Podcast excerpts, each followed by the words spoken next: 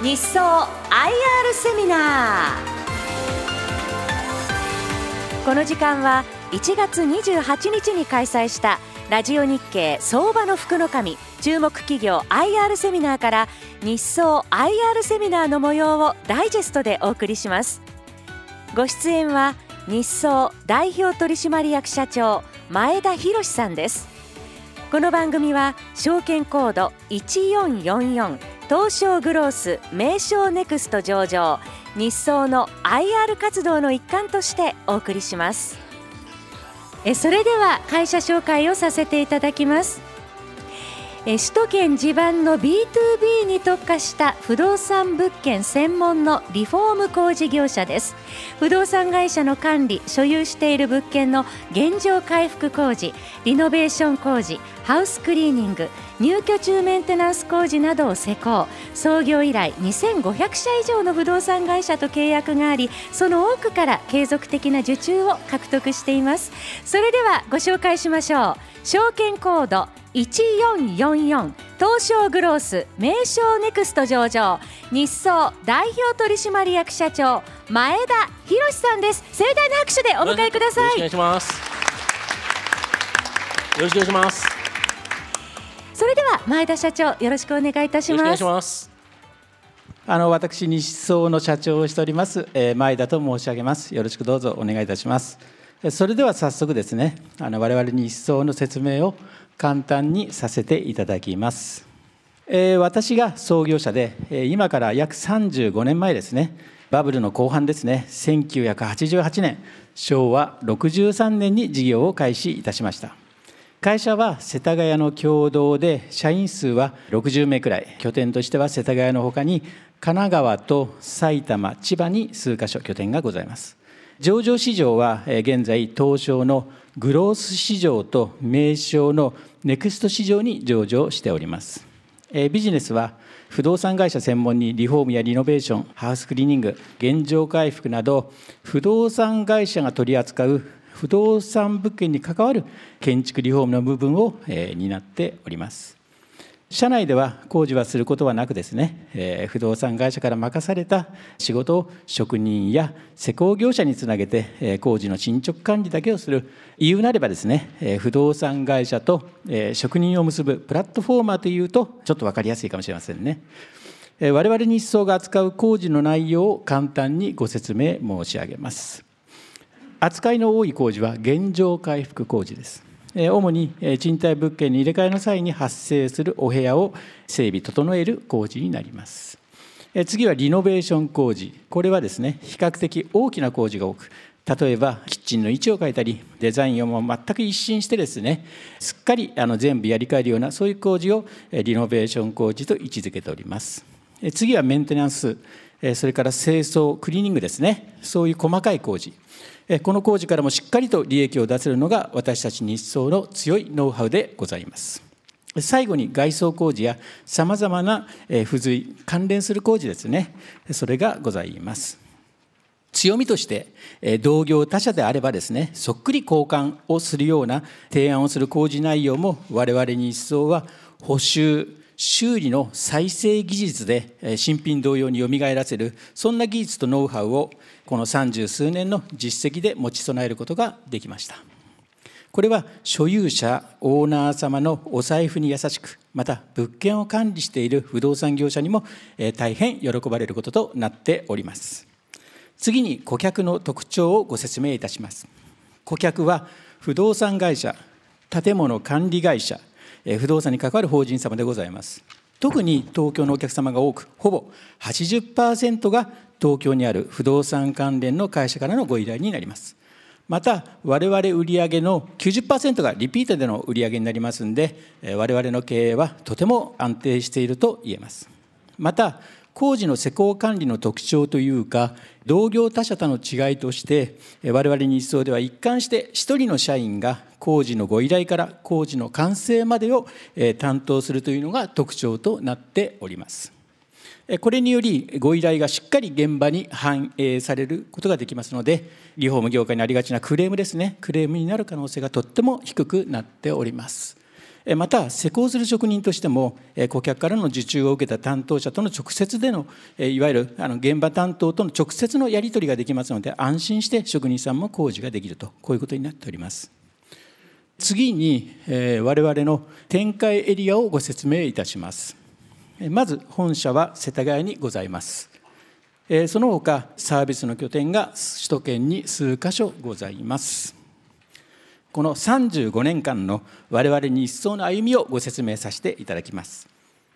1988年東京目黒区にて事業を開始いたしました。1998年それまで一般ユーザー専門にやってきた業態を不動産会社専門のリフォームにシフトしました。2006年現在の東京世田谷の共同に本社を移転いたしました。2016年本社以外の初めてとなる拠点を神奈川に開設いたしました。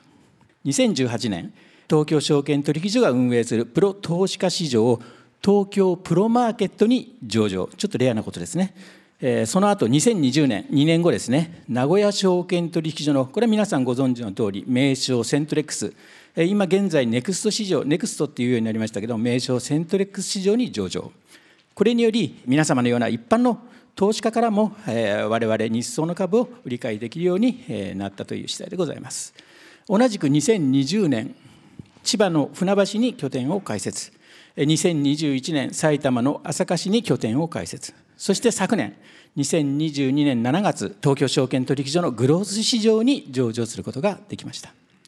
同じく去年ですね横浜に拠点を。同じく去年ですね埼玉の三郷に初めてとなる施工センターというですねまあこれ、まあ、拠点ですね。拠点を開設することができました。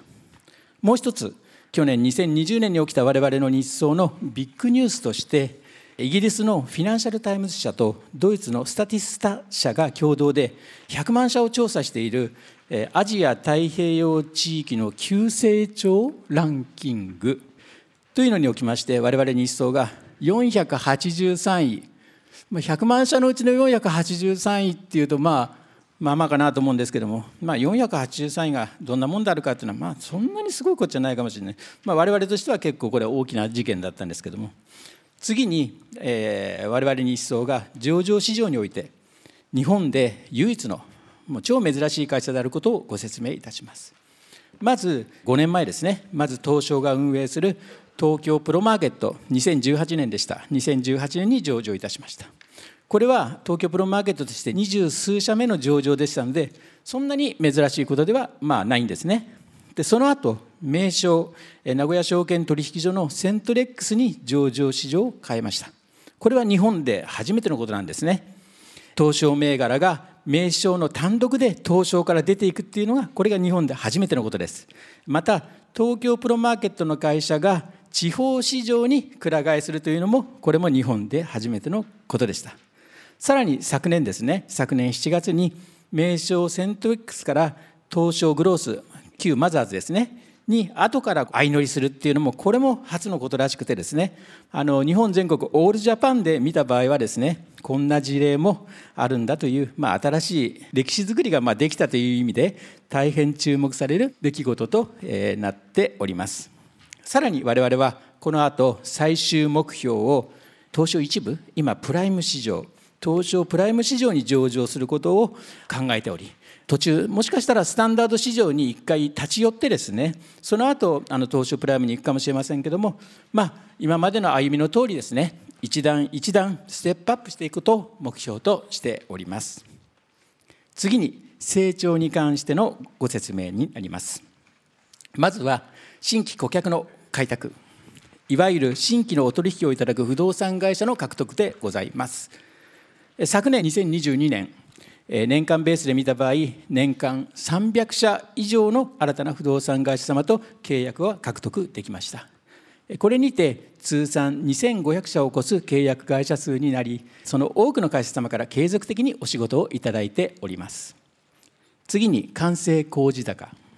いわゆる売上高ですね。昨年7月にしまった直前期におきまして、前年対比25%以上の増加となっております。今だから言えるんですけどもこのグロース市場のあの厳しいですね。上場審査。7月に上場して3月4月から厳しい審査を受けている中でですねこのような事業拡大の結果を東証の審査に示すことができたからこそですね証明できたからこそですねこのグロース上場が許されたわけで、まあ、東証っていうのはお上ですからねお上からしっかり成長の可能性が高いと認められたばかりのほやほやの成長企業ということ。こんなふうに自分ではそんなふうに思っておりますけどもじゃあ足元の完成工事高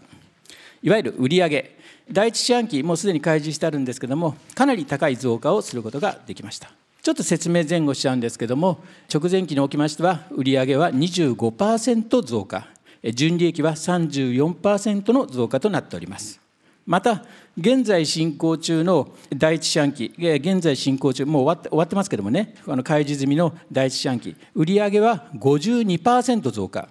純利益は142%の増加となっております。続きまして今後の戦略をご説明いたします。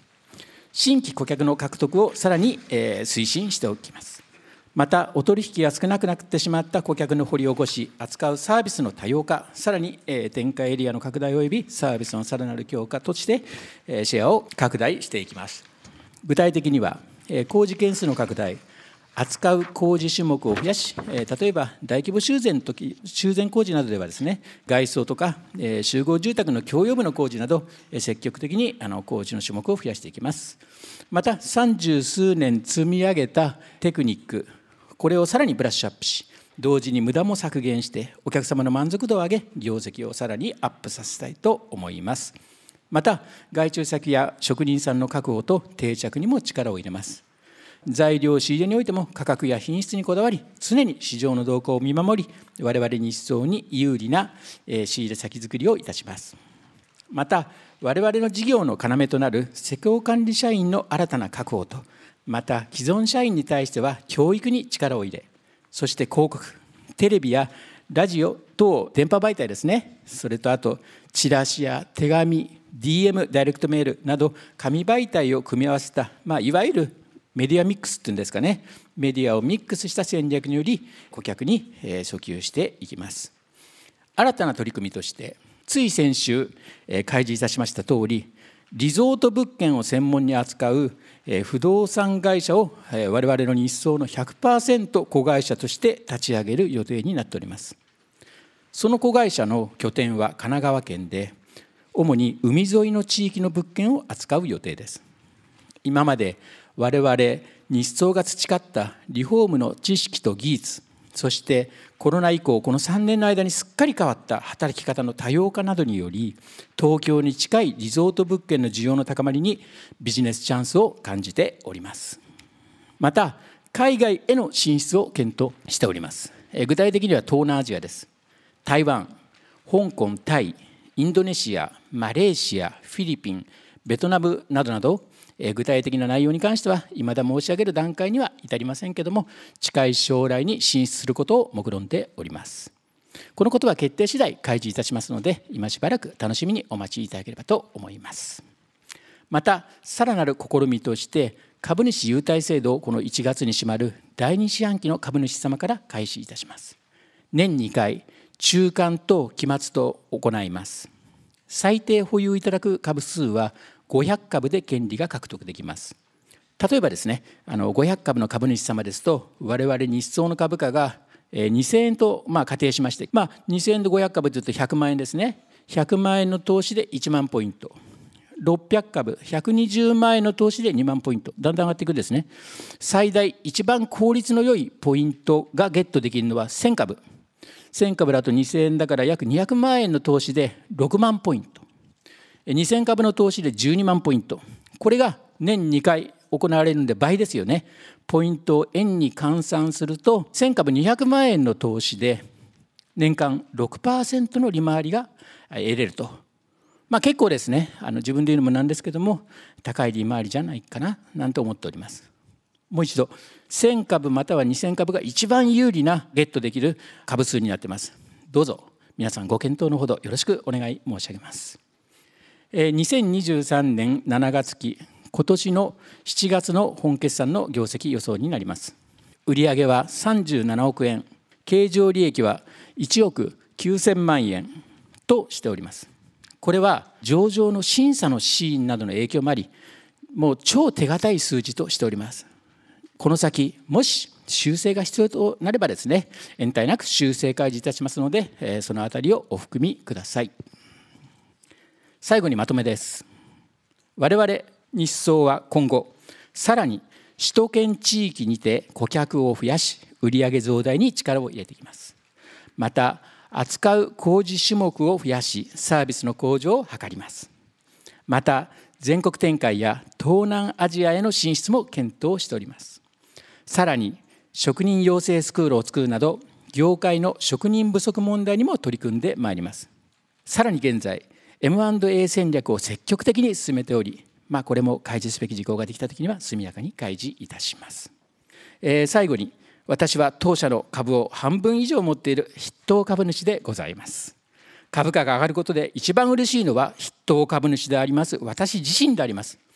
そんな意味で私たちに一層に投資をすることを検討していただく株主様と全く同じ価値観であると思っております。一生懸命株価を上げて時価総額を上げプライム市場に一日も早く行くことこれが私の使命であります。私も60歳過ぎちゃって第一線で頑張れるのはもしかしたらあと10年くらいになっちゃうかもしれないです。私が元気なうちにしっかりプライム上場が果たせるようこれからも期待に沿うようにやらさせていただきます。どうぞ皆様我々に一層の投資ご検討よろしくお願いいたします。以上になります。ありがとうございます。社長どうもありがとうございます。日総さんというと、はい、その不動産業者から注文を受けるという形ですよね。はい、であれって極端な話不動産会社が施工会社知ってたらそこに連絡したら終わりですよね。これ理想さんがいるっていうのは 一つはその施工業者さんいっぱいの仕事をしてるからその日空いてないとかっていうのがあるわけですよね。そうですね、うん、それなんで、まああの職人さん結構わがままで、うん、いついつまでに終わるっつって、うん、今日職人さん終わるんじゃなかったですか？いや明日です。で明日聞いてみますでしょ？明日終わるんじゃなかったいや明後日です。なるほど。その辺をしっかりまあ管理して、うんうん、あのするのが我々の仕事というか、うんうん、まあ、施工管理なんていうふうにあの呼ばれるんですけどもね、うんうんうん、これが僕らの仕事でその点不動産屋さんは、うん、まあ安心して任せられる。そうですね、はい、要は日総にお願いしたんだから日総がちゃんと管理してくれるだろうということですよね。ちゃんと管理するんです。はい、うん、そうです。そういうことですね。はい、だから不動産会社さんは、はい、えっ、ー、と御社をという形で。そうですね、うん、あの少し値段いっぱい取られちゃうなとリスクヘッジで、うん、っていうことであのですけども職人さんの値段を抑えて、はい、職人さんあの不動産屋さん直だと意外と取ったりするんですよ、うん、その辺僕らのプロ中のプロで、職人さんにまんべんなく仕事を渡すことによってですね、いわゆる直接不動産会社と職人さんがつながる値段で僕らが受けても利益が出せると。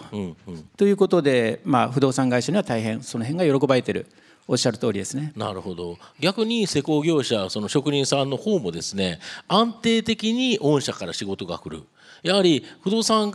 業者から直接だったらあっちこっちから来て忙しい時はわーっと来てああ受けきれないってなっちゃうし暇な時は俺暇やのになというで御社の場合は数多くの不動産会社さんと、えー、お取引があるからそれが割と仕事が安定してくるやっぱり職人にとっては嬉しいですよね。そうですね。そういう意味ではまあ商社的な例えばガソリンとかもまんべんなく行くように、僕らもまんべんなく職人さんに仕事もちろんきちっとした職人さんだけになっちゃいますけども、仕事を出すことによって需要と供給のバランスを取る、そういうふうな意味合いもございますね。うんなるほど。だからそこのところがやっぱり御社の大きな強みで、まあ、一番最初は小さいところからコツコツ始めて徐々に今広げられてるということですよね。で御社の場合、はい、その一つの工事自体はそんなに大きな単価じゃないんですよね。そうですね。まあ平均的にあの数字言うの難しいですけども、うんうん、まあ他の会社だったらですね、うん、大きい工事を狙いに行く、うんうん、数百万円の工事を狙いに行くんですけども、うんうん、うちの場合には本当下はもう網戸1枚3000円の工事から、うんうん、まあ平均的なそのあの値段っていうことになると20万、30万、40万、こんな値段帯が多いとは思うんですけども。うんうん。あのそうですね。小さい工事からもこのしっかりと利益を出せるというのが僕らのこの経験とテクニック、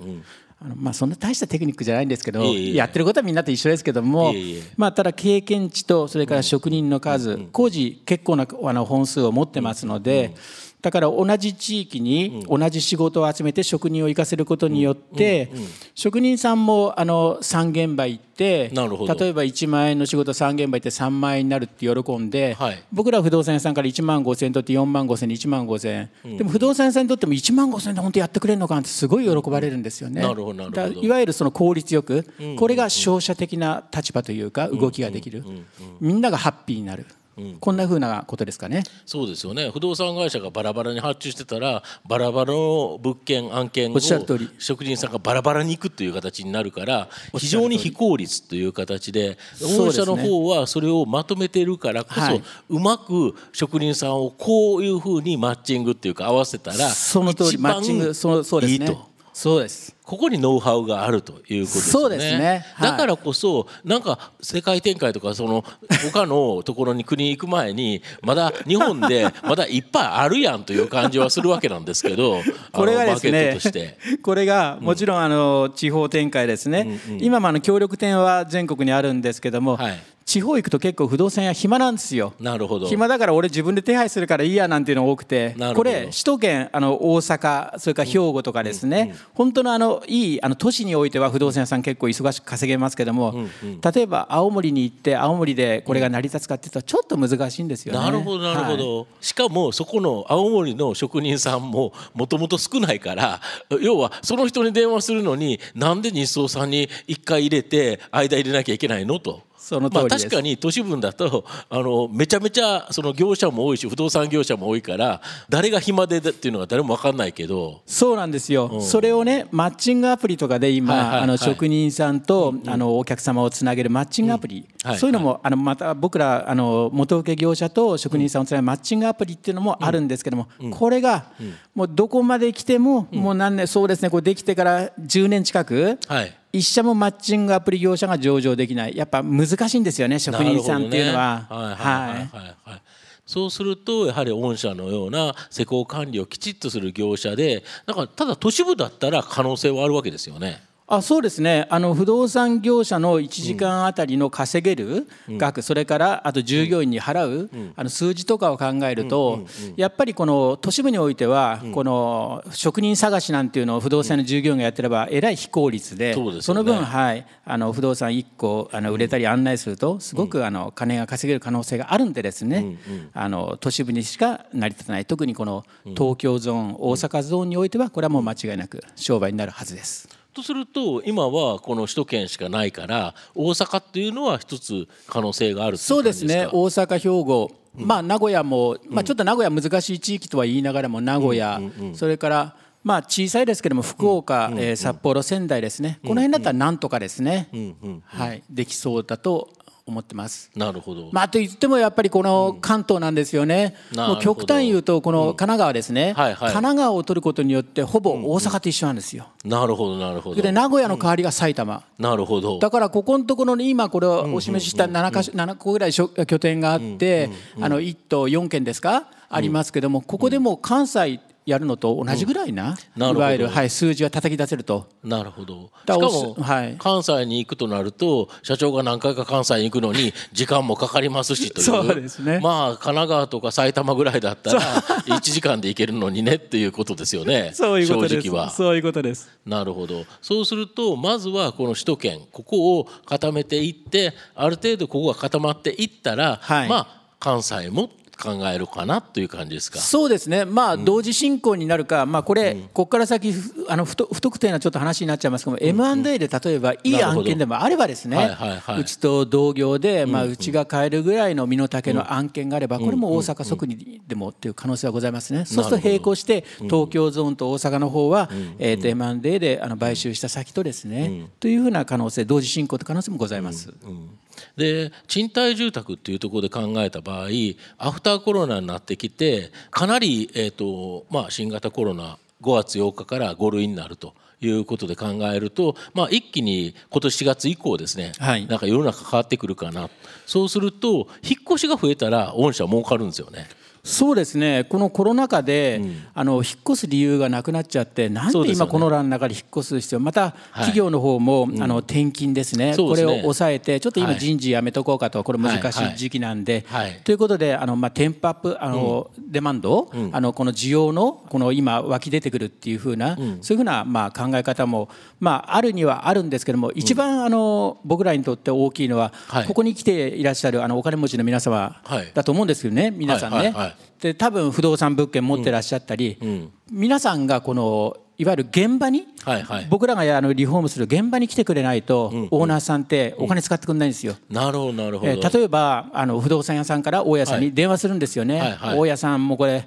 お風呂場だめだよと、うんうん、まあ、いい加減これ取り替えないとあの賃貸つかないよと、うんうん、ところがオーナーさんはコロナであの動かないから、うん。うん、いやまあもう適当にやっといてまたコロナ明けたら見に行くからもう今回はもうお風呂場のペンキだけ塗っといてくれればいいからと。いうことですね、僕らもガクッときて、うん、せっかく50万円の売り上げかと思ったら3万円でペンキだけで終わっちゃうんですよ。なるほどこの需要がやっとこのおっしゃる通りこの春に、うん、出てくる可能性があるということですよね、はい、やはり大家さんってやっぱ二十歳の大家さんがそんなにいるわけないんで 基本大家さんと言われるとなんとなく高齢なイメージが正直あるから。そうそうですよね。で、ね、その人自体はいわゆるコロナで言われる高齢者ではい、で中には持病を持ってたりすると、はいはい、やっぱり出にくいよねと。そうなんうん、そうするとやはり5類以降だったら、はい、もうそろそろ出てもいいかなというような感じで現場を見に行ってくれると、そういうことそしたらこらあかんなという感じでまあ工事しよっかと。そういう形になるという感じですよね。ね。はい、多分今年の3月の引っ越しいわゆる人事異動というのは、はい、ものすごく多いんじゃないかと思うんですけどね。もう結構そういうふうなお話も実はありまして、うん、もう予定しておいてくれと、うんうん、大手の不動産屋さんというか少しあの商売手広くやってる不動産会社からも聞いております。うんうん、なるほど、はい、で要は賃貸不動産でその人が出ていったとなると、はい、次の人を入れるまでに、きちっと前のあれを現状回復工事。これがやっぱり御社強みありますよね、そうなんですね。あの現状回復工事他の会社って結構現状回復とかクリーニングとか修繕って嫌がるんですよね、単価がちょっと低いからですよね。そう儲かんないから。そんで、みんな狙いに行くのは同業者が狙いに行くのはリノベーション工事、もうそれこそ500万円とか1000万の工事、ここってもうすごいレッドオーシャンで、いっぱい競合がいてしかも値段の叩き合いになっちゃうんですよね、ところが僕らがやってるもう5万10万、まあ、20万30万40万この辺の工事ってもういわゆる匿名指名っていうんですか？もう日ソさんで浮気なしで、あの必ず僕らに発注してくれるんでその空振りもないし、見積もり出せば100%やってはい、やってくれるんで、もちろん内容の精査はね大家さん見に来れないからちょっとペンキだけでとかそれ内容の精査ありますけども、でも結構これ今カメラの技術とかも、あの発達してで大家さんも結構メールやる方も増えてきて、あこれだったらもう俺現場行かなくてもやんなくちゃってこういう流れも出てきてるんですよね。なるほどなるほど、はいえー、本日は日総のことがよくわかりました、えー、日総 IR セミナーお話は証券コード1444東証グロース名称ネクスト上場日総代表取締役社長前田博さんでした、えー、前田社長ありがとうございました。盛大な拍手をお願いいたします。ありがとうございました。どうもありがとうございました。何卒よろしくどうぞお願い申し上げます。ありがとうございました